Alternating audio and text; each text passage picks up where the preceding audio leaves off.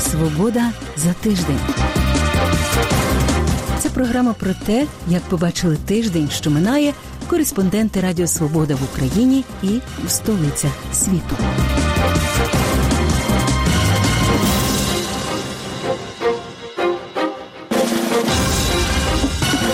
З вами у прайській студії Радіо Свобода я Людмила Ванник. Вітаю вас. Секретний архів матеріалів КДБ. Чому білоруси обирають Україну і як їм живеться на чужині?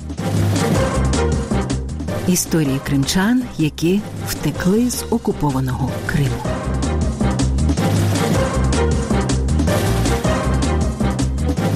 Архів СБУ найбільший у світі відкритий архів репресивних органів. На його стелажах 224 тисячі справ із речовими доказами. За європейськими архівними мірками це цілих 7 кілометрів. Секретні матеріали КДБ із 1918 по 91 рік розсекретили з ухваленням закону про декомунізацію у 2015 році. Відтоді співробітники архіву невпинно працюють над великою кількістю звернень та відцифровкою документів.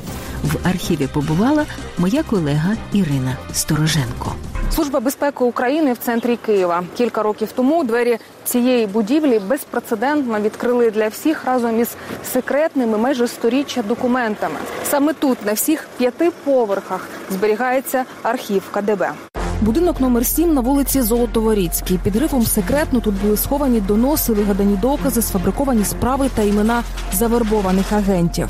З одного боку закон відкрив доступ до кожного документа, але фізично потрапити до сховища на другому поверсі можуть лише вчені та журналісти. А все тому, що розташоване воно в режимному приміщенні, де працюють ще кілька оперативних підрозділів. Служба безпеки сьогодні забезпечує відкритий доступ до цих документів, але разом з тим ключовими функціями служби безпеки є трохи інші. Всі інші сховища виглядають приблизно так само. Директор Андрій Когут очолив архів уже після того, як його розсекретили. А він один із тих істориків, хто зробив свій внесок у розробку закону, який зняв із цих документів гриф цілком таємно. Тьмяне світло, висока вологість, вогкий запах, скрізь датчики пожежної сигналізації. На стелажах коробки з папками документів і речових доказів. Перед нами розстрільні списки часів великого терору. Ну фактично, це був конвейер по одній людині, там практично хвилина на тобто їм надсилалися фактично альбоми або протоколи, і вони просто їх підписували. Сьогодні завдання архіву описати усі ці документи. Архів створювався скоріше для оперативних потреб радянських спецслужб. Тобто ми займаємося власне тим, що перебудовуємо цей архів, так як будь-який звичайний державний архів. Займається цим понад півсотні співробітників. Роботи у них без перебільшення на 100 років уперед. Часом звертається родич, справу не знайдено, але минає час і інформація з'являється. Сьогодні, після тривалого карантину, до архіву поспішає Євген із дружиною Наталою. Через півроку після звернення знайшлася справа його репресованого діда. Він хоче з'ясувати обставини непростої біографії, що не дає спокою його сім'ї, адже дід не просто жертва режиму, а один із її гвинтиків, колишній співробітник НКВС. Коли діда не стало, Євген був ще дитиною. Пам'ятає лише уривки розмови, кілька фактів з документів, що збереглися вдома. Після армії пішов працювати до НК оперуповноваженим. 37-го був засуджений 12 років, але виліз на Колимі реабілітований. Я знав о том, що я знав про те, що діти його брати вони всі були співробітниками ВНК. На пам'ять про це у мене навіть і сьогодні залишився такий срібний портсигар із гравіруванням Данилу Борисовичу за боротьбу з контрреволюцією. Як саме він боровся із контрреволюцією, вдома не обговорювали. Хоча навіть після повернення діда з таборів його минуле позначилося і на близьких. Отець збирався після школи. Батько збирався після школи вступати до льотного училища, та йому одразу сказали, що син ворога народу не може вчитися на славного червонозоряного льотчика. Здавалося б, справи реабілітованих були розсекречені ще й у 90-х, але насправді за старою звичкою співробітники служби безпеки вирішували самі, що видавати, а що ні. І ось майже через століття він тримає у руках справу свого діда. Вам не страшно дізнатися щось таке, що можливо якось змінить ваше ставлення до нього? Можливо, є такий страх. Є, звичайно, він є, але це вже нічого не змінить. Це мій дід, і він був, і це його історія, і це історія моєї родини, яка б вона не була. Стіни вкриті грибком, облущена фарба, написи ув'язнених і протоптана до дірок закривавлена підлога. Львівська тюрма Налонського, побудована на початку ХХ століття поляками, стала справжнім табором смерті. Спочатку комуністів, потім нацистів. Після війни тут розмістився слідчий ізолятор КДБ із незалежністю СБУ. Сьогодні це музей, але стіни та камери залишилися ті самі. Приміщення саме автентичне, і це наш найбільший експонат. Ми не планували і не плануємо робити жодних якихось ремонтів, перебудов, тому що це є подих епохи, це передає атмосферу, і наше завдання зберегти цю автентику. Щоб вибити зізнання, слідчі могли катувати в'язнів цілодобово, морили голодом і тримали у крихітній камері по 30 людей. Смертників втримували в таких камерах. Тут і карцери з винаходом радянської тюремної системи так званої шуби. Виконана цементним е, розчином. Тут і м'яка кімната, обита щільною тканиною, аби заглушити крики в'язнів. У ній відбувалися найжорстокіші тортури. Не було жодного звуку, ніхто не чув, що тут відбувається з сусідніх камер. Через тюрму Налонського пройшли сотні тисяч ув'язнених. Для тисяч вона стала могилою. Служба безпеки після невдалої спроби побудувати на кістках житловий будинок для своїх співробітників передала в'язницю і прилеглі території під музей. Його відкрили 2009 року. Але після горизвісних обшуків цінні документи та відеозаписи з очевидцями тих подій вилучили. Е, Спогади дисидентів, е, в'язнів колишніх. Е, Хтось жив на еміграції, приїжджали сюди у Львів. Ми таких людей відшукували і записували також їхні відео свідчення. Це все було вилучено. Вам повернули це? Повернули, але в 2014 році. Після Євромайдану час чернеток законопроєкту, який відкрив архіви комуністичних спецслужб, настав. Тепер у кожному місцевому архіві ведеться робота з опису паперів, реставрації та оцифрування. Знімаємо плівочку. Все. Тепер ми бачимо, в які місця нам наносити клей. Ось уже два роки дівчина відновлює документи, які не пошкодував час: книги, словники, листівки, листи, цінні записи бувають навіть на сигаретному папері. Головне, що збереглася інформація. Ручна багатоетапна копітка робота. А ось інструменти дуже прості: пензлик, вода, клей з борошна. Скляна поверхня стола підсвічується на ній, як в операційній розкладена хвора сторінка. Після обробки клеєм документ потрапляє під прес, потім обрізка і реставрацію закінчено. І хоча сама Олена рідко читає безцінні документи, нема коли своїм внеском у спільну справу пишається. Для мене це важливо збереження історії, збереження культури. Це є основа, це є фундамент, це і є наша єдність. Попри те, що кожного дня у відкритий доступ потрапляють тисячі нових документів, загальний обсяг оцифровки розсекречених матеріалів через недостатній ресурс не перевищує і кількох відсотків. Ну, мабуть, на років 20 спізнилися. Якби ми це зробили раніше, хто його знає? Ну це вже трошки так. Можливо, би зараз не було війни. Суспільство би було дещо іншим. Водночас гучний процес розсекречення кримінальних справ суспільство сприйняло неоднозначно, у тому числі фігуранти цих матеріалів. Рівно 40 років минуло відтоді, як він повернувся додому після радянських таборів, 6 років в'язниці суворого режиму і 3 роки заслання. Я за поезію був суджений. Сьогодні українському поету і дисиденту Ігорю Калинцю майже 82. Він усе ще пише, і за його порадами і досі приходять молоді автори. Воскрес! Як поживаєте? Добре, дякую. Ігор Іванович, я прошу вашої ласки. Так. Добре, добре. Два за прийом. Так. До свого арешту згадує, був готовий. Із аналогічним вироком за звинуваченням в антирадянській агітації і пропаганді засудили і його дружину. Обоє пройшли через ту ж тюрму Налонського і трудові табори. Обоє повернулися і активно відстоювали і відкриття музею у в'язниці, і розсекречення архівів КДБ. Хоча за своїми досьє ніколи не зверталися, побачили їх нещодавно опублікованими у книзі. Засідання суду є Ірини і, і мої. Мене то не цікавить. Ігор Калинець вважає, що розсекречення та доступ потрібні не так фігурантам і свідкам, як їхнім близьким. Я думаю, що потрібно, а що ні? Кого дуже то болить і, і хто зацікавлений. У нього вже відболіло. Думки про колег, що його зрадили і свідчили проти нього на суді, він давно відпустив. Просто були зламані люди. Тоді був такий час, що вистояти було тяжко. Із такими ж почуттями живе його друг та сусід по камері, відомий психіатр Семен Глузман. Після виходу на пенсію свої спогади про переслідування КДБ, допити і зраду розповідає в мемуарах. Бачите, я вже сам друкую. Як не дивно, зі своїм товаришем Ігорем Калинцем він не згоден і з самого початку висловлювався категорично проти відкритого доступу до секретних документів. Як ви сприйняли? Сначала напряженно. Спочатку напружено, а потім погано. Я не хочу вдома ось це мати, адже там зрада, там зрада людей і досить близьких людей. Достаточно близких людей. Історія з відкритим доступом сколихнула болісні спогади. 72-го він, молодий психіатр, заперечив офіційну психіатричну експертизу за очним висновком і визнав генерала Григоренка здоровим.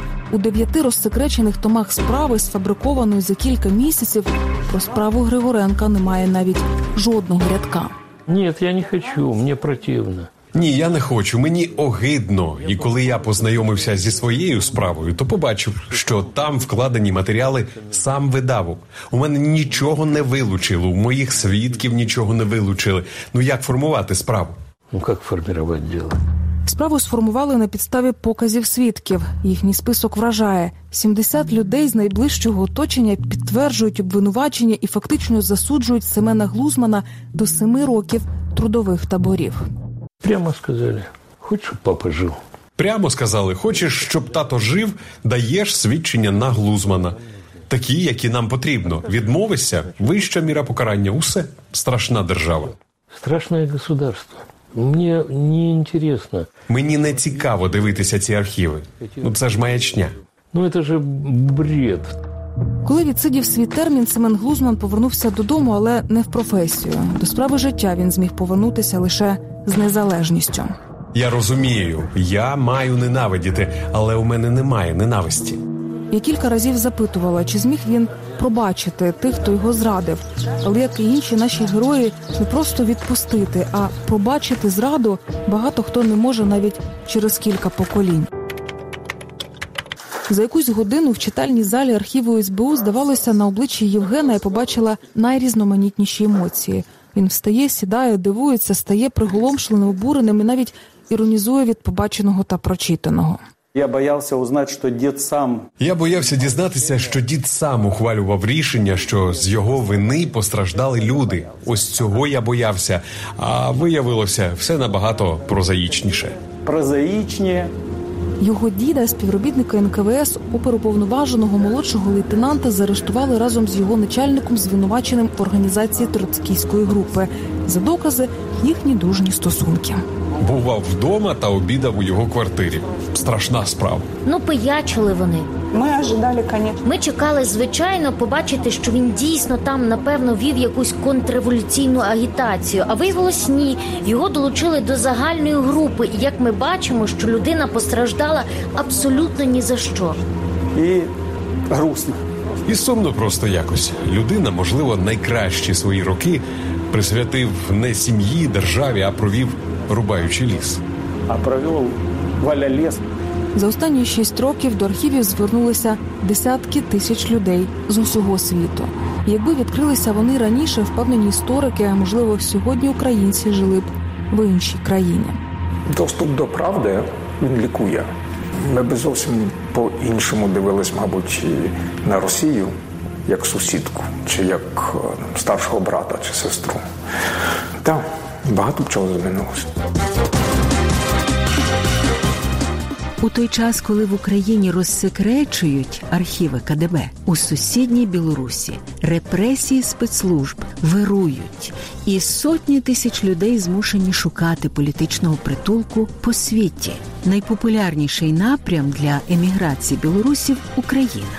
Чому білоруси обирають Україну і як їм живеться на чужині? Про це у сюжеті Радіо Свобода. Україна один із найпопулярніших напрямків для політимігрантів. Тисячі білорусів, яким довелося тікати від переслідування у себе на батьківщині, збираються тут і знову і знову вимагають змін. Я уявляла собі, що у моїх майбутніх героїв є серйозні звинувачення і найвагоміші підстави для виїзду.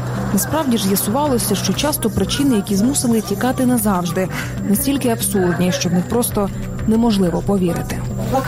Плакат був наклеєний в нашому районі на стіні. Тому так, я кримінальниця. Це якась середньовічна дичина. Судять мене, що цікаво, за геолокацію телефонів. Два роки колонії за напис не забудемо на асфальті. Вийшла історія не так про палких борців із режимом, як про простих людей, що через схожі причини не можуть повернутися додому. Аеропорт Бориспіль біля входу Альона з дітьми щулиться від холоду та не відводить очей від електронного табло. Ну я вообще Я взагалі боюся щось сказати, і я до останнього не вірю, поки не побачу його. З хвилини на хвилину має приземлитися її чоловік. Летить рейсом Мінськ-Київ. Їх затримали за звинуваченням у проведенні несанкціонованого мітингу. Вердикт суду від кількох діб до кількох тижнів адміністративного арешту. Знаючи білоруські реалії, Альона розуміла, що це тільки початок переслідувань. А тому, відбувши свій термін, не зволікаючи, взяла дітей і полетіла до України. Чоловік тим часом поки що був у в'язниці. У тому, в чому була, так і поїхала. Дуже переживала за чоловіка. Я реально посивіла. Проте, де вона зараз, ніхто з її знайомих не знає. Потім повідомлю, де ми та що ми, аби не наврочити, не дай Бог, щоб він доїхав. Поки ми говоримо, серед натовпу в супроводі прикордонників Альона раптом помічає рідний силует. Пасажири, які прилетіли з Мінська, виходять, а його немає, нема. І без того неймовірне напруження зростає. Ні, ні, ні, виклику поки нема. Мы же его увидели. Ну, бачили, але без багажу. Ну так может он за багажом пішов. У кожній людині в формі і вважаються білоруські спецслужби. Альона прокручує всі можливі варіанти розвитку подій. Але цього разу погане перечуття помиляється. Причина затримки формальність. Чоловік з'являється у полі зору, цілий і неушкоджений. Блін, як це так можна? О, ну як так можна взагалі? Ой, Боже. Ми так хвилювалися. Тут можна дихати вільно. А поки небезпека минула, тепер знову можна мріяти і щось планувати, хоча б на найближче майбутнє. У суботу вранці можна поїхати зустріти світанок. Неділя полудень. На Майдан Незалежності вони збираються щотижня із плакатами політв'язнів та біло-червоно-білими прапорами, шикуються шеренгою здовж хрещатика і скандують заборонені на батьківщині гасла. Зустрічі під пісні Віктора Цоя і Ляпіса Трубецького у Києві давно вже стали звичними. Відрізняються лише тим, що водії, які проїжджають повз, не сигналять на знак підтримки, а тільки здивовано поглядають.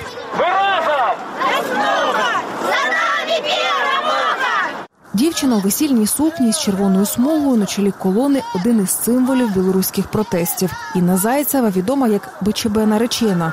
В тому ж образі тепер і в Києві у дощ та в сніг. Ось бачите, воно вже трохи пошарпане життя. Якщо влітку на білоруські акції виходили ті, хто давно виїхав до України, то зараз це молоді люди вимушені виїхати через переслідування.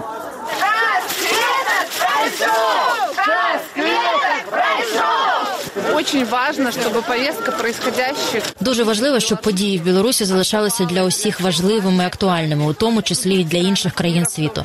Ані на день чи навіть на секунду ми не можемо дозволити, щоб чинний режим Лукашенка і далі тероризував та репресував мирних громадян Білорусі. Мирних громадян Беларуси.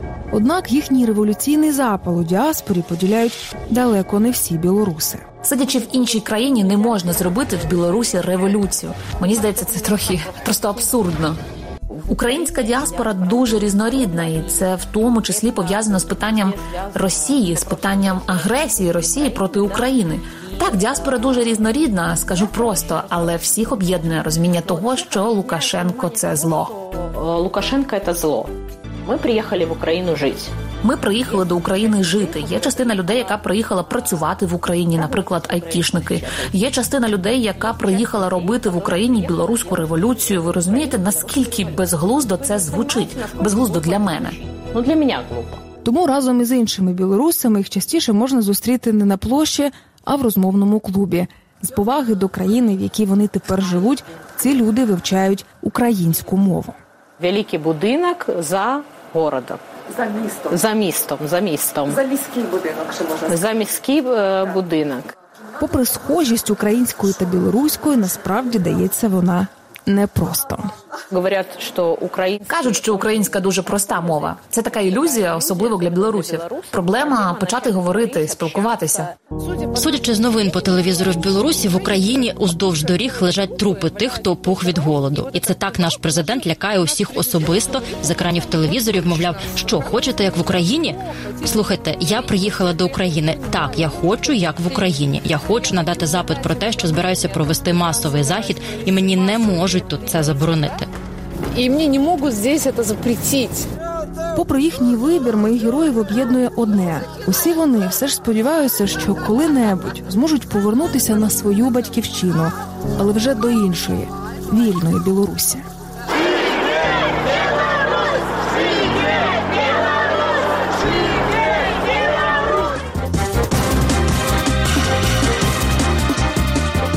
Повернутися додому до українського Криму мріють і ті, кому довелося втікати з окупованого півострова, ті кримчани, хто вчиться жити заново. Для більшості з них багато що змінилося. Змінилася мова, але сталим залишилося одне жити в Україні вільні і незалежні. Історіями кримчан, які втекли з Криму, поділиться Ігор Токар. У мене була така установка, я себе запрограмував. Я знав, що в мене немає дороги назад в Крим, але Крим треба було поміняти на щось краще. І Львів надав таку можливість. Артем Сохань, сімферополець, який тепер живе у Львові. Зізнається, коли вперше сюди їхав, давав собі установку закохатись у місто. Саме тому я обирав це місто, тому що я впевнений, що над цим містом буде завжди майорити прапор України. Артем у Львові заговорив українською. Тепер, крім російських класиків, читає ще й поезію Василя Стуса та Ліни Костенко.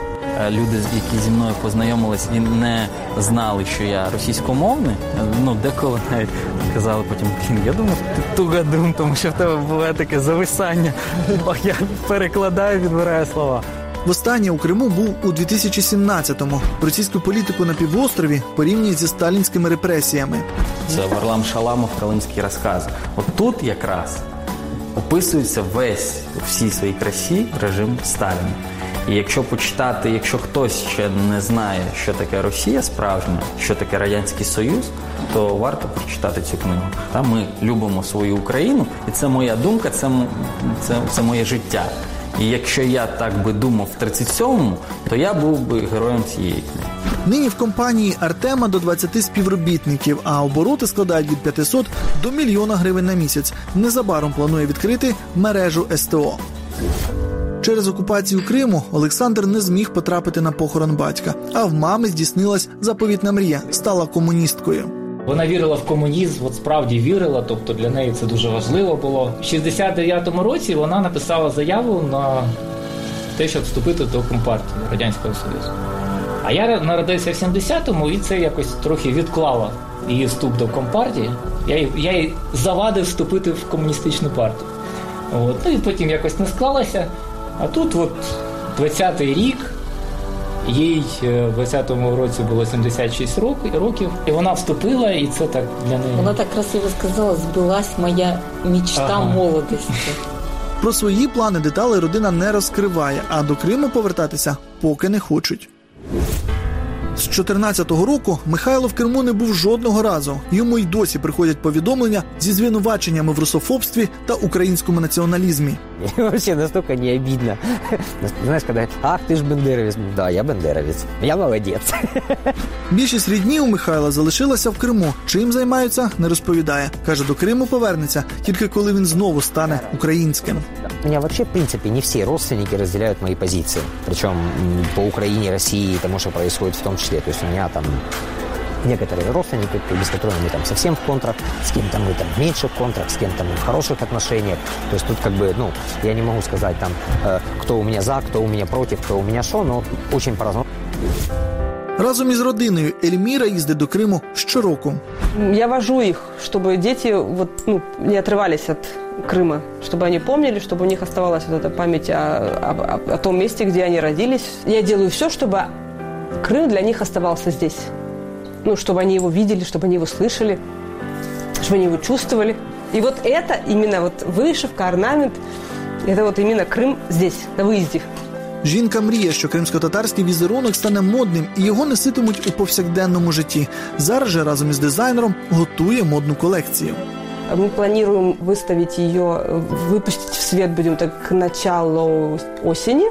Надеюсь, мы успеем. Мы закупили ткани, у нас с орнаментом уже все выстроено, с дизайном выстроено. Будем шить, отшивать вот в ближайшие пару недель уже первоначальные экземпляры. Усі українці, які виїхали з Криму, зізнались, що свобода їхній головний життєвий принцип. І коли цю свободу обмежили, вони наважилися залишити свої домівки. В- в Криму, коли проросійські сили казали, а що нам ця Україна дала? І я завжди на це казав. Мені особисто Україна дала життя. Мені ця країна дала освіту. Безкоштовну, середню та вищу освіту. Все, що маю, я маю завдяки тому, що моя Україна була незалежною, і вона мені це давала. Будинок на свій побудувати за один рік не можна, то держав. І тим більше, що яка була постійно окупована. Ну, ми фактично все життя будували в незалежності вже. То, что я умею, я научился в Украине. Образование, понимание того, что за свои права, права можно и нужно бороться, и нужно добиваться. Жажда законности, там какие-то европейские ценности – это то, что меня привело в Украину. Щирость. Вот я не знаю, как это российскую сказать. Украина очень ну, уникальная, богатая страна в плане людей, в плане культуры. Украина не Россия. Далеко. Даже сейчас. И это тоже один из ну, достижений Украины, украинцев. І це все нині у програмі Свобода за тиждень.